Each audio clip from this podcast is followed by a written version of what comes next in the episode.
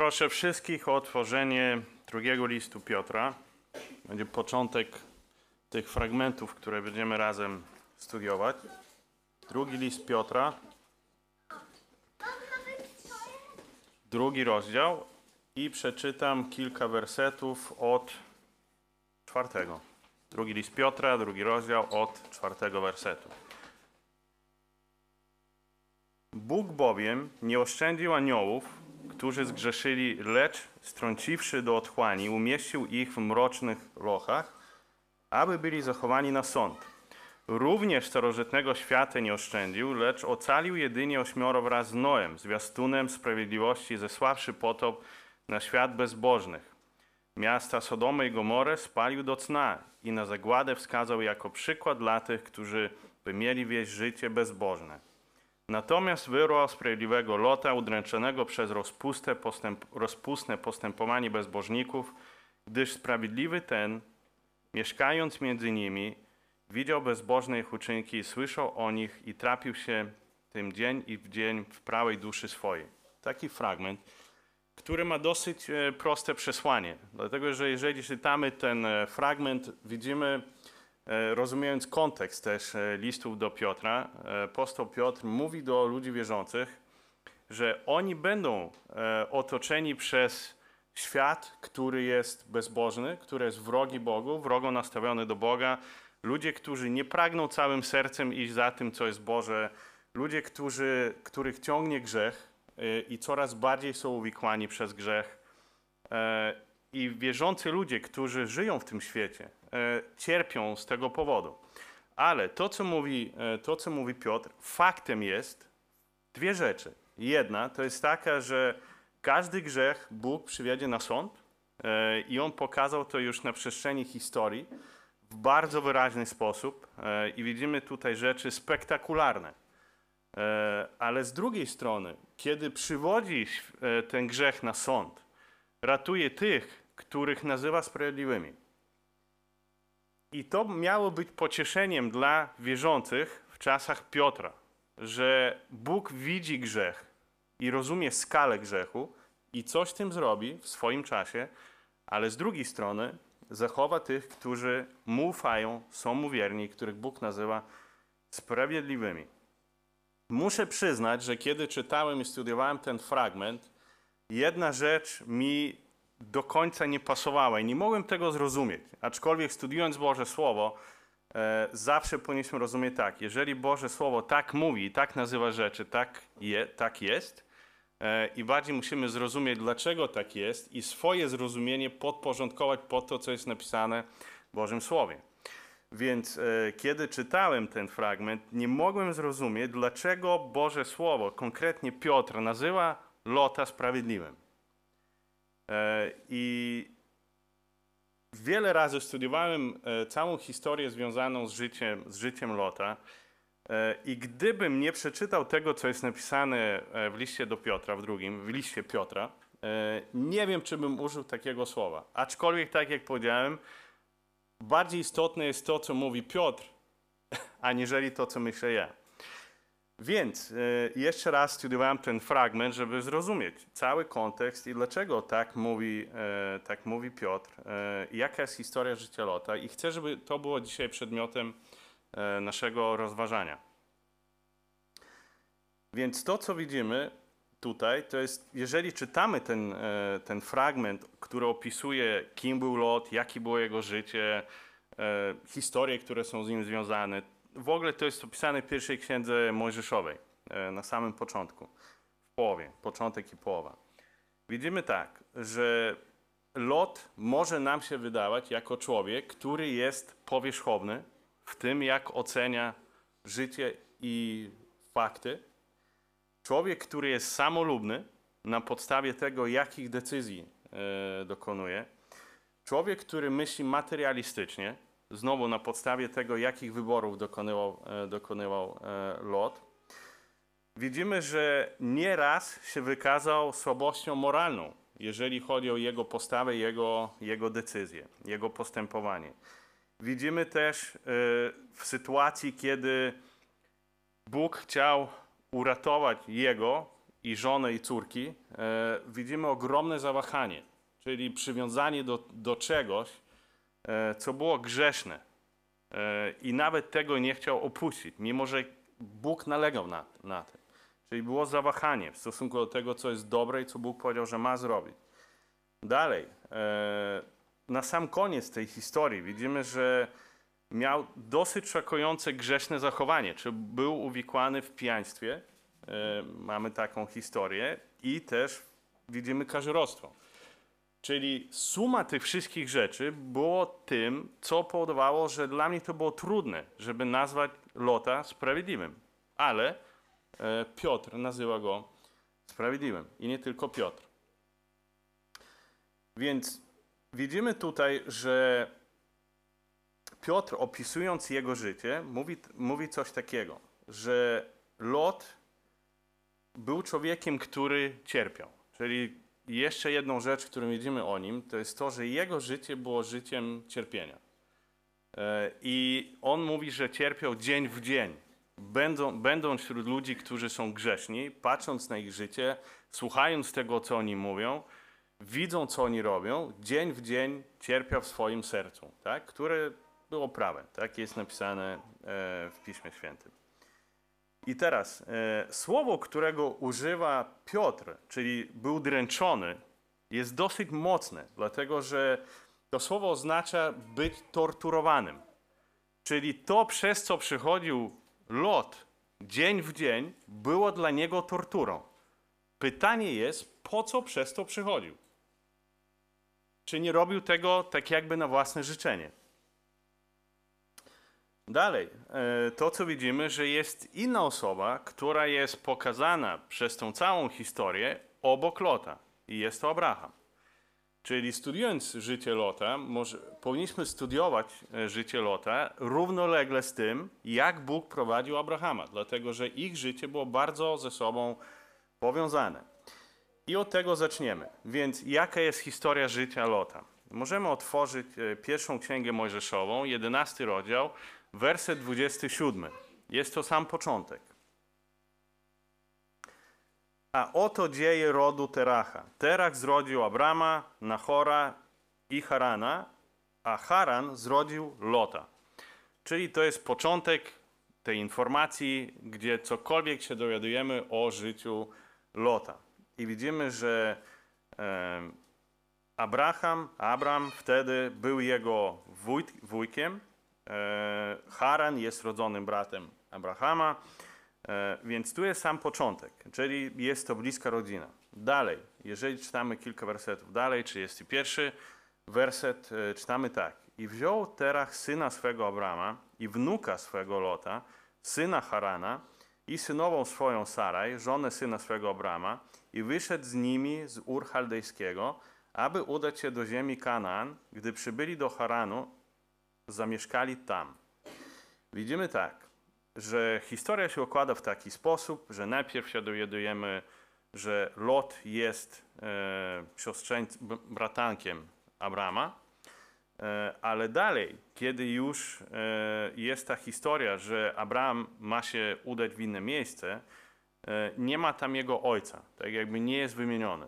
Bardzo jest możliwe, że ojciec Lota wtedy już nie żył, ale też jest napisane, że zmarł też jego dziadek. Więc na tym etapie życia Lot stracił dwie bardzo ważne osoby w swoim życiu, które miały na niego wpływ. Jego ojciec, jego dziadek. Ale zostaje z nim jego wujek. Dalej, czytamy tak. Pierwsza Księga Mojżeszowa, dwunasty rozdział, pierwsze dwa wersety. I rzekł Pan do Abrama, wyjdź z ziemi swojej i od rodziny swojej i z domu ojca swego do ziemi, którą Ci wskażę, a uczynię z Ciebie naród wielki i będę Ci błogosławił i uczynię włas sławnym imię Twoje, także stanie się błogosławieństwem. Ten fragment jest dosyć znaczący, jeżeli chodzi o całą Biblię i Boże obietnice, dlatego że w jednym miejscu Bóg obiecuje Abramowi dwie rzeczy. Po pierwsze, obiecuje ziemię, obiecuje naród. Tak? Ten fragment mówi o tym, że to jest obietnica ziemi i obietnica narodu. W jaki sposób? Każde słowo ma znaczenie. Więc Abraham musiał wyjść od swojej rodziny, czyli musiał w pewien sposób zerwać więzi rodzinne. Nie tak, że nie chciał ludzi znać, tylko po prostu musiał pójść za tym, jak go prowadzi Bóg. I to jest taki moment, który pokazuje, że Bóg oddziela go od jego rodziny i prowadzi dalej. I dalej jego życie jest powiązane z tym, jak Bóg będzie układał całe jego życie i co Abraham, Abraham musiał robić. Patrzcie, jest napisane w Ewangelii Mateusza, dziesiąty rozdział, trzydziesty siódmy werset. Jezus Chrystus mówi: kto miłuje ojca albo matkę bardziej niż, niż mnie, nie jest mnie godzien. I kto miłuje syna albo córkę bardziej niż mnie, nie jest mnie godzien. E, to są bardzo podobne idee. Dlatego, że z jednej strony widzimy, że Bóg wymaga od Abrahama tego, żeby on się oddzielił od swojej rodziny i był cały skupiony na nim i szedł za nim. Uważnie słuchał tego, co mówi Bóg, dlatego, że Bóg ma dla niego plan, a przez niego dla całej ludzkości. I tak samo Jezus Chrystus mówi o tym, że bardzo najważniejszą rzeczą w życiu człowieka jest jego skupienie na nim. Jest jego przywiązanie do, do osoby Jezusa Chrystusa. To wcale nie oznacza, że trzeba być wrogo nastawionym do swojej rodziny i że mieć złe relacje z nimi. Ten fragment o tym nie mówi. Tylko mówi o tym, że twoje serce powinno być skupione na tym, co mówię ja i jak ja ciebie prowadzę. I widzimy, że tak było w sytuacji z Abrahamem. Jego serce było skupione na tym, co mówi Bóg. I to jest dosyć istotne, dlatego że ten detal jest ważny w naszym zrozumieniu, jak funkcjonował Lot i jak on podejmował decyzje. Kolejna ważna rzecz. Widzimy tutaj, że on obiecuje mu naród, Abramowi i, e, i potomstwo. Ale czy to było realne? Jeżeli, jeżeli Abram patrzy na tą sytuację, co mówi mu Bóg, i myśli, myśli jako zwykły człowiek, okej, okay, jak, w jaki sposób ja to mogę zrealizować? Więc jeżeli chodzi o ziemię, to jeszcze mógł sobie wyobrazić, jak po ludzku mógł do tego dojść. Czyli mógł dojść do tego, że się staje człowiekiem bogatym, majętnym, coś osiągnie, będzie miał ziemię. W jakiś sposób. Problem jest z narodem. Dlatego, że, dlatego, że sam o własnych siłach Abram by tego nie mógł zrobić. Dlatego, że e, był już osobą starszą, miał siedemdziesiąt pięć lat i miał żonę, która nie mogła rodzić dzieci. Więc kiedy Bóg mówi, że będziesz miał ziemię i będziesz e, naród, miał naród, będziesz początkiem tego narodu, to oznacza, że tutaj nie jest kwestia ludzkiej logiki, że Abra- Abram widzi, jak do tego dojdzie sam. To jest kwestia zaufania Bogu. On wiedział, że musi być jakiś cud. Więc ogólnie widzimy sposób myślenia Abrahama. Że, że to był człowiek, który nie bardzo polegał na tym, jak on racjonalizuje Boże Słowa, interpretuje Jego Słowa i w jaki sposób jest sam w stanie do tego dojść, tylko widzimy go jako osobę, która ufa temu, co mówi Bóg i te, to dla niego jest najważniejsze. Nie wie, jak, jak Bóg to zrobi, ale jeżeli Bóg to mówi, tego wy, to wystarcza. To jest kolejna ważna rzecz, w zrozumieniu tego, jak funkcjonował Abraham, jak podejmował decyzje i na podstawie czego podejmował takie decyzje.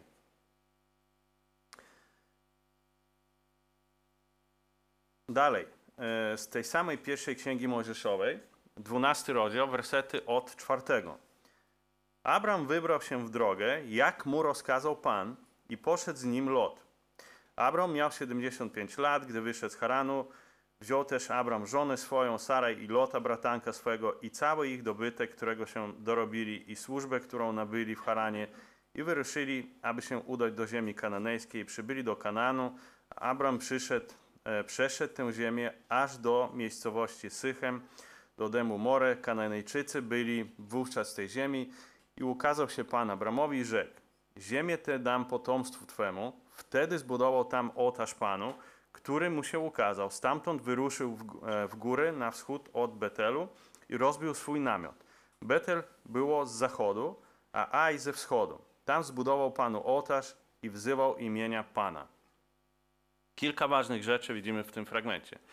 Jedną rzecz jest taką, jedna rzecz jest taka, że Abram wybrał się w drogę. Dlaczego? Jak mu rozkazał Pan. Czyli Pan mu powiedział, że on ma tak zrobić i Abram tak robi. Dalej widzimy, że Bóg rozmawia z nim i Abram słucha tego, co mówi Bóg. Ale jest pewna reakcja ze strony Abrama na to, co mówi Bóg, że tam, od razu w tym miejscu, Abram chce uwielbić Boga. Jest napisane, wtedy zbudował tam ołtarz Panu. To było miejsce uwielbienia Boga. Czyli widzimy serce Abrama. Po pierwsze jest posłuszny Bogu, ufa Bogu. Po drugie jest człowiekiem, który wielbi Boga. Od razu jak ma styczność z Bogiem i słyszy, że Bóg coś mówi do niego, wie, że to jest znaczący moment. To jest ten moment, który Abram chce powiedzieć, że dla mnie to ma ogromne znaczenie, tu chcę uwielbić Boga. I on buduje ołtarz. I jest napisane, tam zbudował Panu ołtarz i wzywa imienia Pana. I teraz chcę na chwilę się zatrzymać przy tym miejscu, dlatego że jest też napisane w tym fragmencie, że cały czas był z nim Lot. Cokolwiek robił Abram, Lot widział i obserwował. I to jest niesamowite, dlatego że każdy z nas wie, jak bardzo ważne jest to, kto jest w naszym otoczeniu i kto wywiera na nas wpływ. Widzimy, że to nie był ojciec i nie był dziadek od pewnego momentu, tylko był Abram. I Abram był niesamowitą osobą. Prawdopodobnie każdy by chciał mieć w swoim otoczeniu taką osobę, dlatego że to był człowiek, z kim, z kim rozmawiał Bóg. To był człowiek, którego Bóg nazywał swoim przyjacielem. I jest to niesamowite, więc jeżeli mamy wybierać jakieś, jakieś wzorce do naśladowania, to tacy ludzie jak Abram są najlepszymi e, tego przykładami. Więc Lot miał niesamowity przywilej i, niesam, i niesamowity zaszczyt być obok kogoś, z kim rozmawiał Bóg. On widział, jak reaguje e, Abram na słowa Boga. On widział, jakie jest jego serce. Jeżeli widział, że Bóg w jakiś sposób go prowadzi, od razu widział natychmiastową reakcję. Nie było czegoś takiego, że Abram zaczął analizować, rozważał za i przeciw, czy to mu się opłaca, czy nie, czy to jest dobre, czy to nie jest dobre, czy to jest jego, jego droga, czy to mu się kalkuluje, tylko po prostu jest Boże Słowo, jest reakcja posłuszeństwa. I to jest to, co Lot widział. I bardzo możliwe, że to był ten okres życia Lota, który go ukształtował najbardziej. Więc teraz, jeżeli myślę o tym, dlaczego Piotr nazywa Lota sprawiedliwym, bardzo jest możliwe, że ten okres przebywania razem z Abramem i ten okres, kiedy on widział, w jaki sposób Abram budował swoje relacje z Bogiem, było, było czymś, co wpłynęło na niego najbardziej. Ale dalej obserwujemy rzeczy, które są trochę inne. Więc na początku widzimy, że jego życie jest bardzo powiązane z Abramem i on wiele od niego mógł się uczyć, ale Lot był osobą, która miała swoje serce. Tak samo jak każdy z nas ma swoje serce i serce reaguje różnie na te same rzeczy.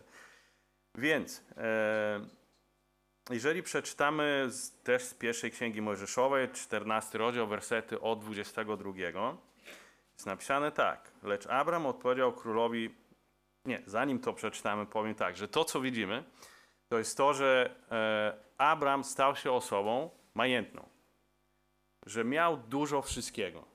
I razem z nim też Lot. Więc Lot miał, powiedzmy, miał część tego błogosławieństwa, które dostawał Abram.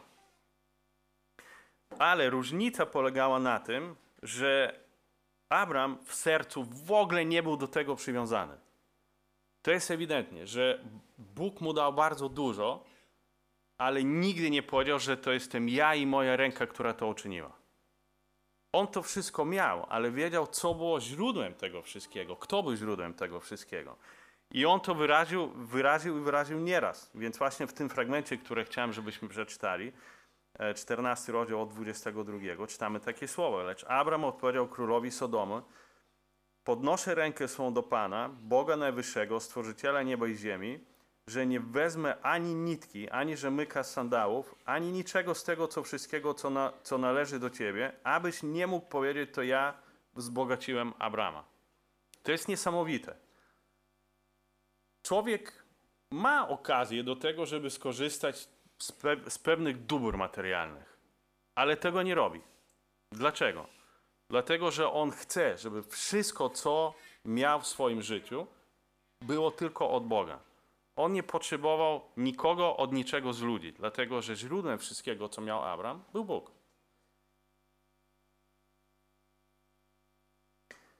trzynasty rozdział od piątego wersetu czytamy tak. Również Lot, który wędrował z Abramem, miał owce, bydło i namioty, lecz kraj nie mógł, nie mógł ich obu utrzymać, bo dobytek ich, ich był tak wielki, że nie mogli przebywać razem.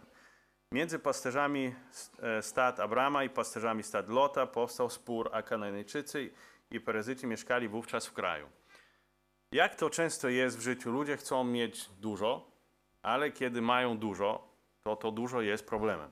Więc czasami lepiej jest mieć mniej, bo wtedy o tym człowiek mniej myśli. Nie myśli, jak teraz musi inwestować i mądrze zarządzać tym majątkiem, który Bóg mu dał. Ale tak się stało, że Abram i Lot mieli pod dostatkiem wszystkiego do tego stopnia, że ziemia, na której byli razem, przestała już ich mieścić, dlatego że potrzebowali dużo paszy i wody i wszystkiego, więc był spór pomiędzy pasterzami jednego i drugiego. I tu zaczynamy widzieć subtelne różnice pomiędzy charakterem Abrama i charakterem Lota, pomiędzy tym, czym się kierował jeden i czym się kierował drugi. Abram, widzimy, jakie jest jego serce. On wie, że wszystko zależy od Boga. Czy to ma znaczenie, na jakiej ziemi będzie pasł swoje stado? Oczywiście, że nie. Dlatego, że nie od jego wyboru ziemi będzie zależało to, czy Bóg to błogosławi. Tylko od samego Boga, który albo błogosławi, albo nie błogosławi. I Abram miał w tym spokój. I dlatego jako wujek Lota, jako osoba znająca Boga, proponuje mu. I to czytamy w ósmym, dziewiątym wersecie trzynastego rozdziału. Niechże nie będzie sporu między mną a tobą i między pasterzami moimi a twoimi. Jesteśmy przecież braćmi. Czyż, kraj, czyż cały kraj nie stoi przed tobą otworem? Odłącz się więc ode mnie. Jeśli chcesz pójść w lewo, ja pójdę w prawo. Jeśli chcesz pójść w prawo, ja pójdę w lewo. Taka jest jego odpowiedź. E, cały kraj jest otwarty przed tobą. E, to nie ma znaczenia, w którą stronę pójdziesz, jaką ziemię wybierzesz. E, cokolwiek wybierzesz, ja wybiorę drugą stronę, dlatego że źródłem mojego błogosławieństwa jest Bóg, a nie mój wybór. I teraz bardzo, bardzo, bardzo ciekawa rzecz i bardzo ważna rzecz. I ten werset jest tak naprawdę wersetem przełomowym, jeżeli chodzi o zrozumienie e, całej historii związane, związanej z życiem Lota. trzynasty rozdział, dziesiąty werset. Wtedy Lot, podniósłszy oczy, widział, że cały okręg nadjordański, zanim Pan zniszczył Sodomę i Gomorę, był obfity w wodę, jak ogród Pana, jak ziemia egipska, aż do Soaru. I słowa, które tutaj są użyte, są niesamowicie ciekawe, dlatego że to, w jaki sposób jest opisana wewnętrzna postawa Lota, czyli to, w jaki sposób on to widział i co wtedy czuł, są użyte bardzo podobne słowa opisu- opisujące to, to czu- co czuła Ewa, kiedy zobaczyła owoc.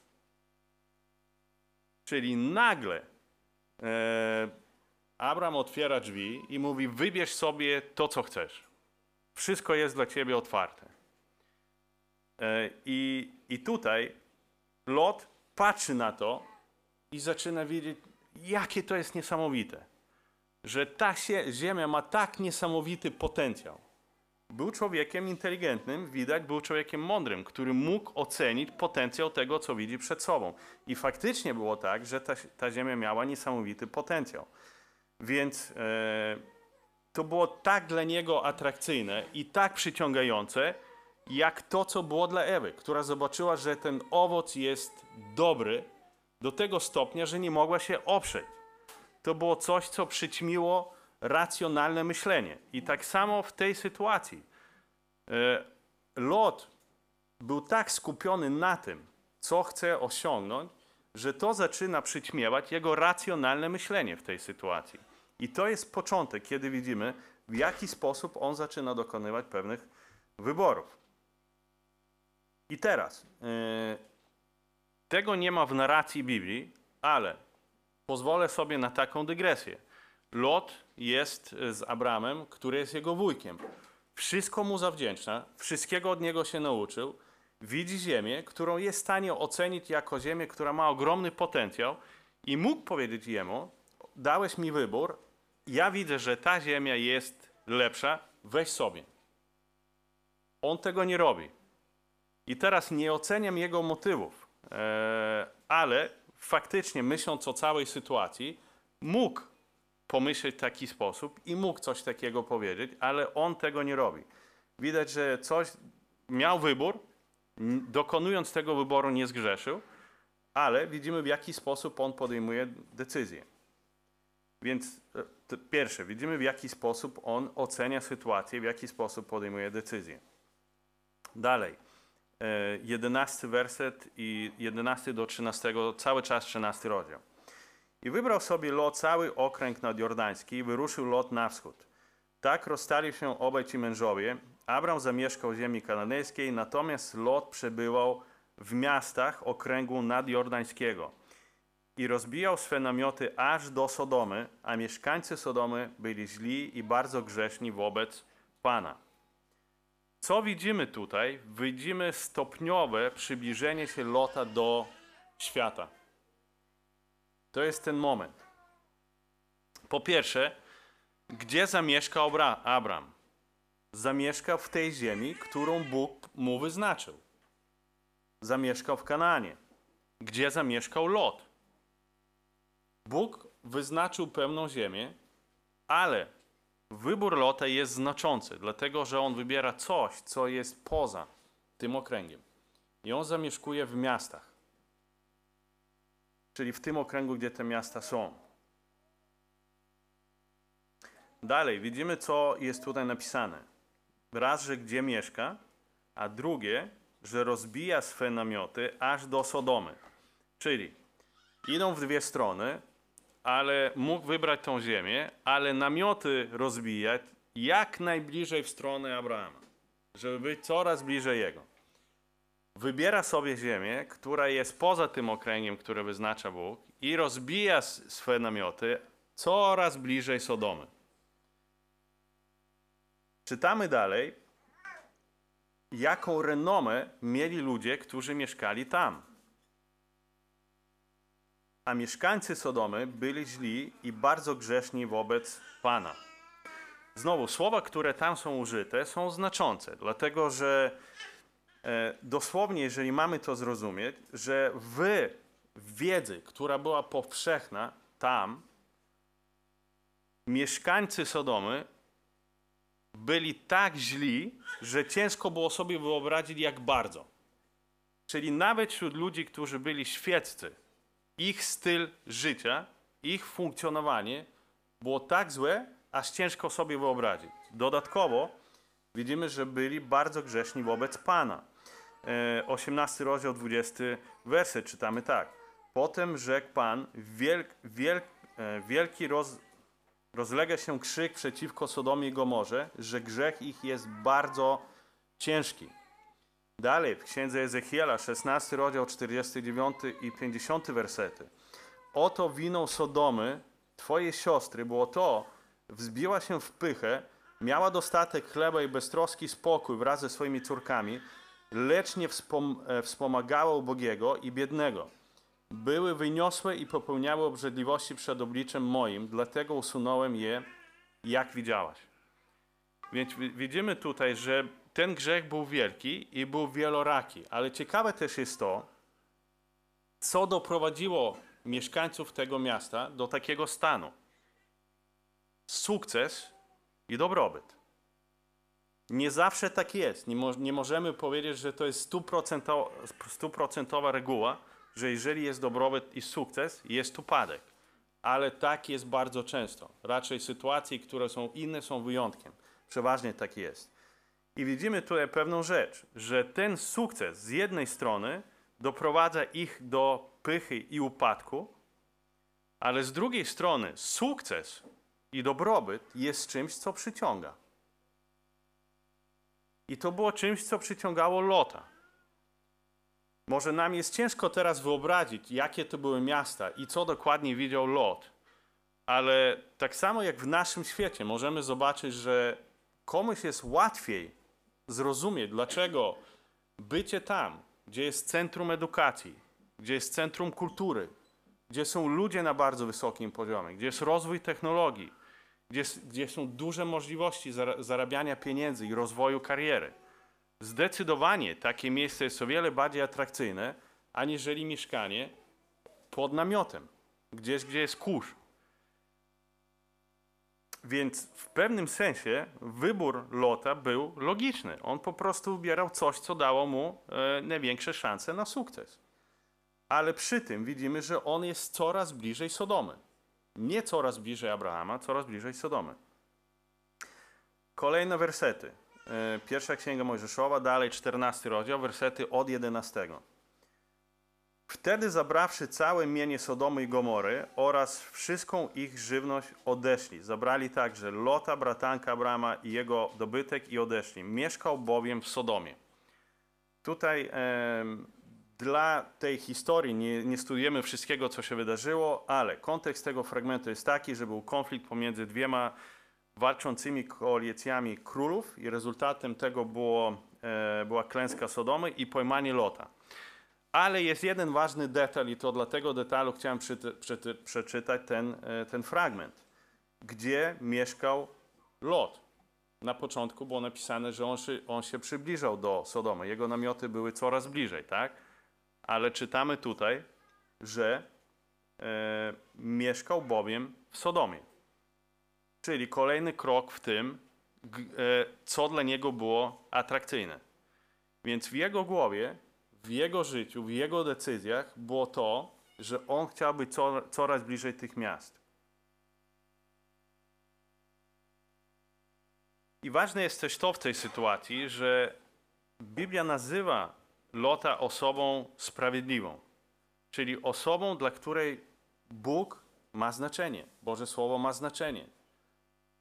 Ktoś, kto zna Boże Słowo i ufa temu, co jest napisane. Niemniej jednak, ta historia też pokazuje, że są ludzie wierzący, sprawiedliwi, którzy znają Boże Słowo, ale dokonują wyborów w swoim życiu, które ostatecznie prowadzą do klęski. I dalej, to co chcę przeczytać, to jest werset pierwszy rozdziału dziewiętnastego. Co widzimy tutaj, to nie jest już tak, że Lot jest bliżej Sodomy, że jest przyzwyczajony do tego, co jest w Sodomie, tylko Lot prosperuje w Sodomie. To jest kolejny krok.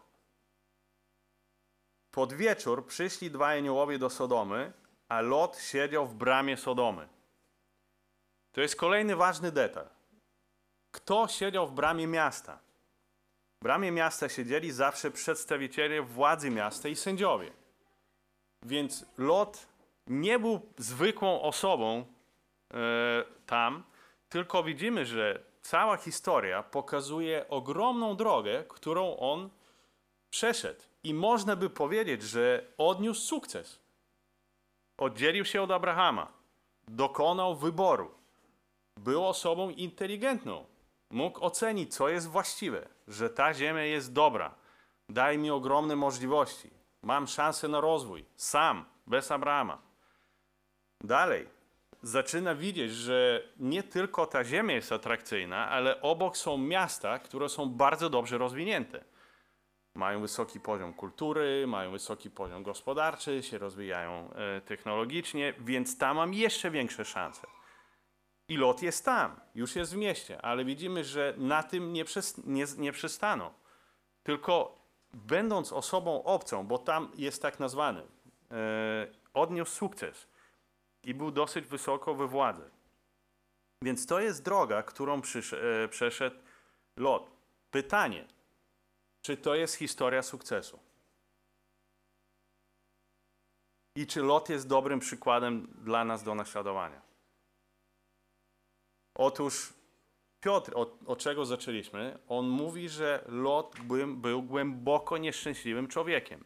Był sprawiedliwy według sprawiedliwości Bożej, na podstawie wiary, ale na podstawie własnych decyzji i konsekwencji tych decyzji był człowiekiem, który był głęboko nieszczęśliwym. Dzień w dzień widział grzech, który go męczył, ale pozostawał tam. Też nie ma, nie ma tego w narracji biblijnej, ale za każdym razem, czytając tą historię, zadawałem sobie pytanie. Jeżeli był tam i się tak bardzo męczył, czy było coś, co nie pozwalało mu rzucić to wszystko, wrócić do Abrahama i powiedzieć, ja tego nie chcę. Chcę być z tobą, może nie będę miał wszystkiego, co, co mam tam, ale będę, by, będę tam, gdzie jest Bóg. Będę tam, gdzie, jest, gdzie moje serce jest spokojne. Lot nie, nie podejmował takich decyzji. Więc jeżeli przeczytamy pierwszy list do Tymoteusza, szósty rozdział, wersety od dziewiątego, są tam zapisane takie słowa. A ci, którzy chcą być bogaci, wpadają w pokuszenie i w sidła i w liczne bezsensowne i szkodliwe pożądliwości, które pogrążają ludzi w zgubie i zatracenie. Albowiem korzeniem wszelkiego zła jest miłość pieniędzy. Niektórzy ulegając jej zboczyli z drogi wiary i uwikłali się sami przeróżne cierpienia. Ten fragment z pierwszego listu do Tymoteusza tak jakby opisuje stan Lota. Opisuje pragnienie serca, serca, opisuje dążenia, opisuje całą drogę, jaką on przeszedł, pokusy, z którymi walczył, pokusy, którym ulegał i ostatecznie to, co w życiu otrzymał, mając to wszystko, mając konsekwencje tych swoich decyzji. Dalej, w tym samym pierwszym liście do Tymoteusza, szósty rozdział, jedenasty do dwunastego. Ale ty, człowiecze Boży, unikaj tego, a zabiegaj o sprawiedliwość, pobożność, wiarę, miłość, cierpliwość, łagodność. Staczaj dobry bój wiary, uchwyć się żywota wiecznego, do którego też zostałeś powołany i złożyłeś dobre wyznanie wobec wielu świadków. W moich oczach, kiedy czytam te dwa fragmenty, pierwszy opisuje pokusy, którym uległ Lot, drugi opisuje postawę Abrahama w życiu. I to jest to, co apostoł Paweł pokazuje jako wzór, wzór do naśladowania. To jest, gdyby grzech nie był atrakcyjny, nikt by nie upadał w grzech. Bardzo możliwe, że mało się mówi na ten temat. Mówi się o tym, że grzech jest straszny i destrukcyjny, co jest absolutną prawdą. Prawdą też jest, że grzech jest atrakcyjny i kuszący. I dlatego ludzie bardzo często upadają. To nie jest łatwo powiedzieć nie w jakiejś sytuacji. I to, co widzimy na przykładzie Lota, wiele razy nie powiedział nie i coraz bardziej zapuszczał korzenie. Więc im głębiej człowiek zapuszcza korzenie w jakiejś sytuacji związanej z życiem w tym świecie, tym trudniej jest mu z tego później zrezygnować. O wiele łatwiej jest nie dopuszczać do pewnych rzeczy, aniżeli później wyciągać to wszystko z korzeniami, wyrywać. Co, więc, więc widzimy, że on był człowiekiem głęboko nieszczęśliwym. Kolejna rzecz. Czy Lot jako człowiek sprawiedliwy miał dobry wpływ na otoczenie? Abraham miał. Czy miał Lot? Pierwsza Księga Mojżeszowa, dziewiętnasty rozdział, wersety od czwartego. Zanim się położyli, mieszkańcy miasta, mężowie Sodomy, od najmłodszego do najstarszego otoczyli, otoczyli dom.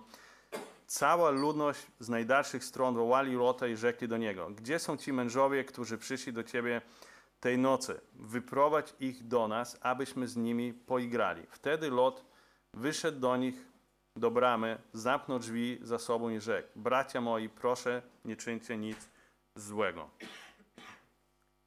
Więc Lot mógł myśleć w taki sposób, że jestem tam, z jednej strony jest Abraham, który ma swoje pole misyjne. Działa tam, w ziemi kanańskiej. To jest moje pole misyjne. jest trochę inny. Wymaga najpierw zdobycia autorytetu. Czyli jest coraz bliżej Sodomy, mieszka w Sodomie, robi karierę, ludzie go szanują, dostaje awans, jeden, drugi, trzeci. Siedzi w bramie. Jest już e, kimś, kto podejmuje decyzje w tym mieście. Więc prawdopodobnie to jest ten moment, kiedy Lot mógł powiedzieć: teraz wszyscy mnie szanują za to, jaki jestem. Widzą, że mam potencjał, że znam się na rzeczy, że jestem dobry w tym, co robię. Mam autorytet. Więc skoro zdobyłem autorytet tych ludzi, teraz mogę im zwiastować, kim jest Bóg i jaki jest Bóg. Czy Lot to robi? Czy Lot bardziej wpływa na mieszkańców Sodomy i Gomory, czy mieszkańcy Sodomy i Gomory wpływają na Lota? I ciekawe jest to, zauważcie, jak on do nich się zwraca. Bracia moi. Mówi tak, jakby był wśród swoich. Jakby to, by, to byli ludzie, z którymi on wszystko dzielił. Ale też wiemy, że on dla nich cały czas był obcy. I wierzący człowiek zawsze jest obcy w tym świecie. O tym mówi Biblia. Nawet jeżeli, jeżeli będzie próbował zdobyć szacunek i zaufanie, straci to. Nigdy nie będzie miał, nigdy nie będzie swoim wśród ludzi niewierzących, a przy tym straci możliwość do tego, żeby mieć wpływ. Tak jak miał Abraham. Więc Lot nie miał dobrego świadectwa. Ludzie nie znali, że jest człowiekiem wierzącym. Prawdopodobnie, tego nie wiemy, ale nic nie wskazuje na to, że tak było. Nie miał na nich żadnego wpływu, ale ich nazywał swoimi braćmi, czyli kimś, kto jest bliski. I teraz, co się stało z tym wszystkim, w co inwestował Lot? Cała jego energia, cały potencjał intelektualny, wszyscy, cały czas, wszystko, z czego rezygnował, żeby to zdobyć. Czas, który mógł spędzić z rodziną. Tego nie robił. Czytamy w pierwszej Mojżeszowej, dziewiętnasty rozdział, od dwudziestego szóstego, dwudziestego czwartego wersetu. Wtedy Pan spuścił na Sodomę i Gomorę deszcz siarki i ognia, sam Pan z nieba, i zniszczył owe miasta i cały okrąg i wszystkich mieszkańców owych miast oraz roślinność ziemi. Lecz żona Lota obejrzała się za siebie i stała się słupem soli. Więc to jest to, co spotkało Lota. Widzimy, jak bardzo atrakcyjnym miejscem dla niego było Sodoma i Gomora. I wszystko, co było tam. Stracił wszystko, co budował. I też swoją, i też swoją rodzinę. Żona zginęła od razu, dlatego że nijak nie mogła się oderwać od tego, co było tam, dlatego że całe jej życie było tam i ciągnęło jej to wszystko, co tam było. Co się stało z córkami, też wiemy. Więc widzimy, że Lot był człowiekiem, którego Piotr nazywa sprawiedliwym. Znał Boga, znał Jego słowo, miał przez długi okres swojego życia przy sobie Abrahama. Człowiek, który szedł za tym, co mówił Bóg. Był posłuszny Bogu. Ale to, co miał w swoim sercu, jego pragnienia i to, w jaki sposób ulegał pokusom, doprowadziło go do tego, że ani nie był dobrym świadectwem, ani nie był człowiekiem szczęśliwym, który czerpał radość z tego, co, co widział na co dzień, i stracił wszystko, do czego dążył. Więc całe życie Lota jest jedną wielką tragedią. Więc jakie są praktyczne wnioski dla nas z tej całej historii? Nadal, tak jak powiedziałem, że apostoł Piotr nazywa Lota sprawiedliwym. Dlaczego? Dlatego, to jest dla nas bardzo istotne yy, i tu miałem problem, ale jednak to, co Biblia pokazuje, że, że w Biblii nie ma teologii uczynków, że człowiek nie staje się sprawiedliwy ze względu na swoje uczynki.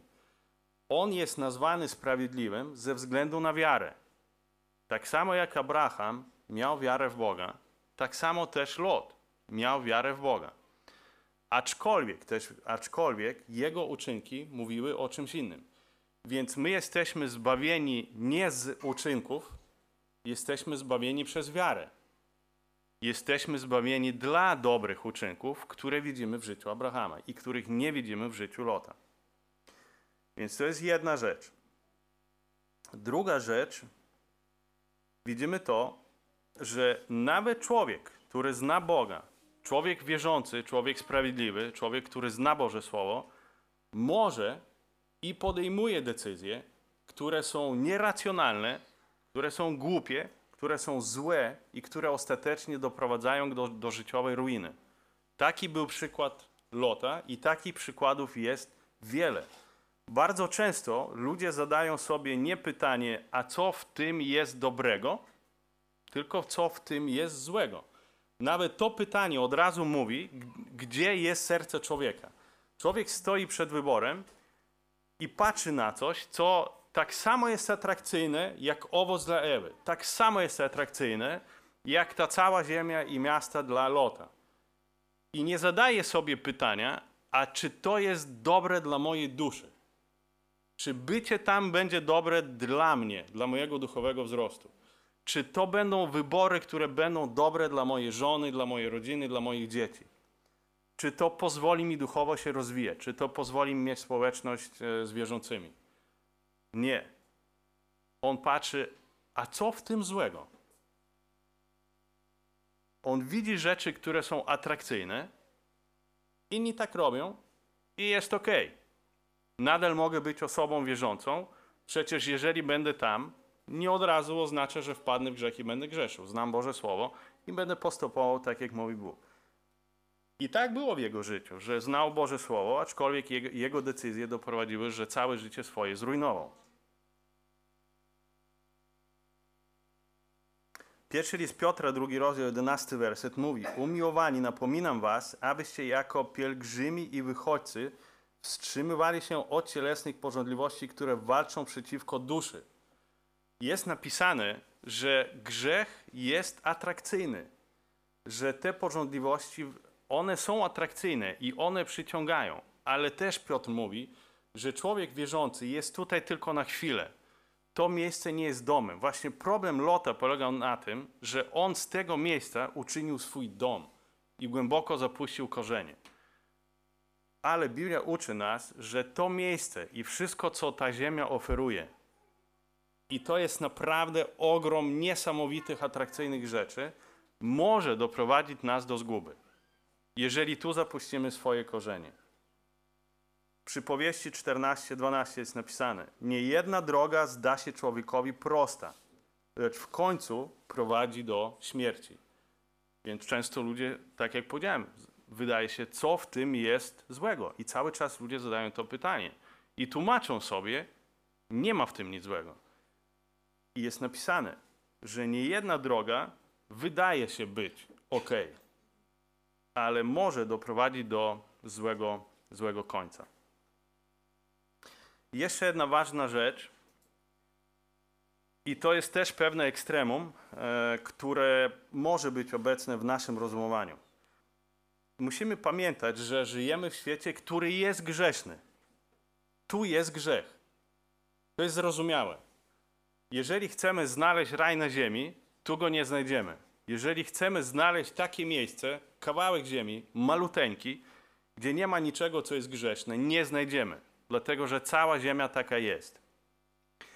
Więc to też nie jest dobrym pomysłem, że jak tylko widzimy jakąś trudność i styczność z kimś, kto ma grzeszne zachowanie, od razu uciekać i szukać jakiejś pustyni, gdzie nie ma ludzi.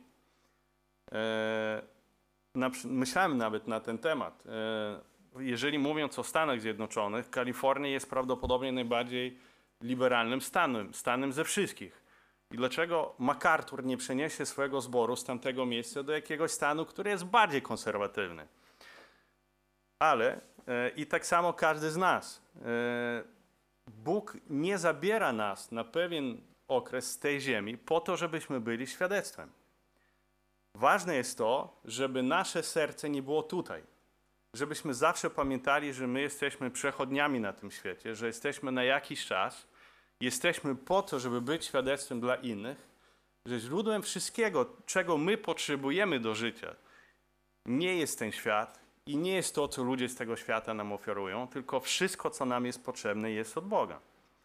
Nie proszę, a, nie proszę, abyś ich wziął ze świata, lecz abyś ich zachował od złego. Jest napisane w Ewangelii Jana, siedemnasty rozdział, piętnasty werset. I tym chcę zakończyć. Amen.